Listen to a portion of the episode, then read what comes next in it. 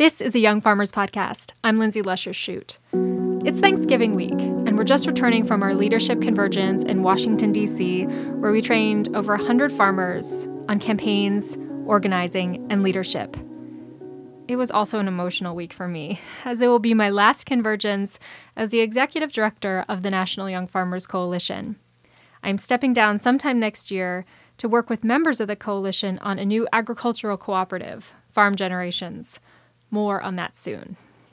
It was an awesome week. We had farmers from across the nation. Hi, I'm Rosie Fitz. Rebecca Perrin. My name is Will O'Meara. Lilia Mullins. I farm in Washington, Connecticut. Middle Georgia. Um, I come from Eugene, Oregon. Southeastern Pennsylvania. Just outside of Boulder, Colorado. I work on Ragenfrass Farm. On the Good Farm. I raise a variety of livestock. I'm here at Convergence 2018 because I am fighting for a better future for farmers. They come together from so many different places, all to fight for a bright and just future for agriculture. Everybody's really excited to be here. It's exciting. It's just cool to be at the Capitol. There's so much history here and I was a little nervous last night. It's really exciting. I've never been political before. I am here to talk to members of the Congress.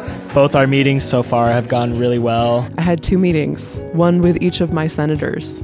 some work gets done here sometimes. Hopefully now is that time. These perspectives, these voices from so many places are what makes our coalition strong. This Thanksgiving, we are grateful for these young leaders. We are thankful for our farmers, and we are thankful for the harvest that they brought to our farmers markets, CSAs, restaurants, and grocery stores week after week this year. I know that many of the farmers in our coalition had a rough season, our farm included.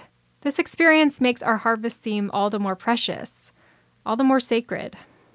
A fruit grower friend of mine calls each season, every fruit, a gift. Sometimes it is a bad season that helps us know the value of what we're able to bring to our community's table. Prayer isn't for everyone, but it is a practice of my family. As you prepare to enjoy your Thanksgiving meal, please join us in giving thanks for the many hands that help bring it forth. Whoever did the cooking in your household, your farmers, and a precious earth that provided the soil, sun, and water for its growth. We wish you and your family a warm Thanksgiving.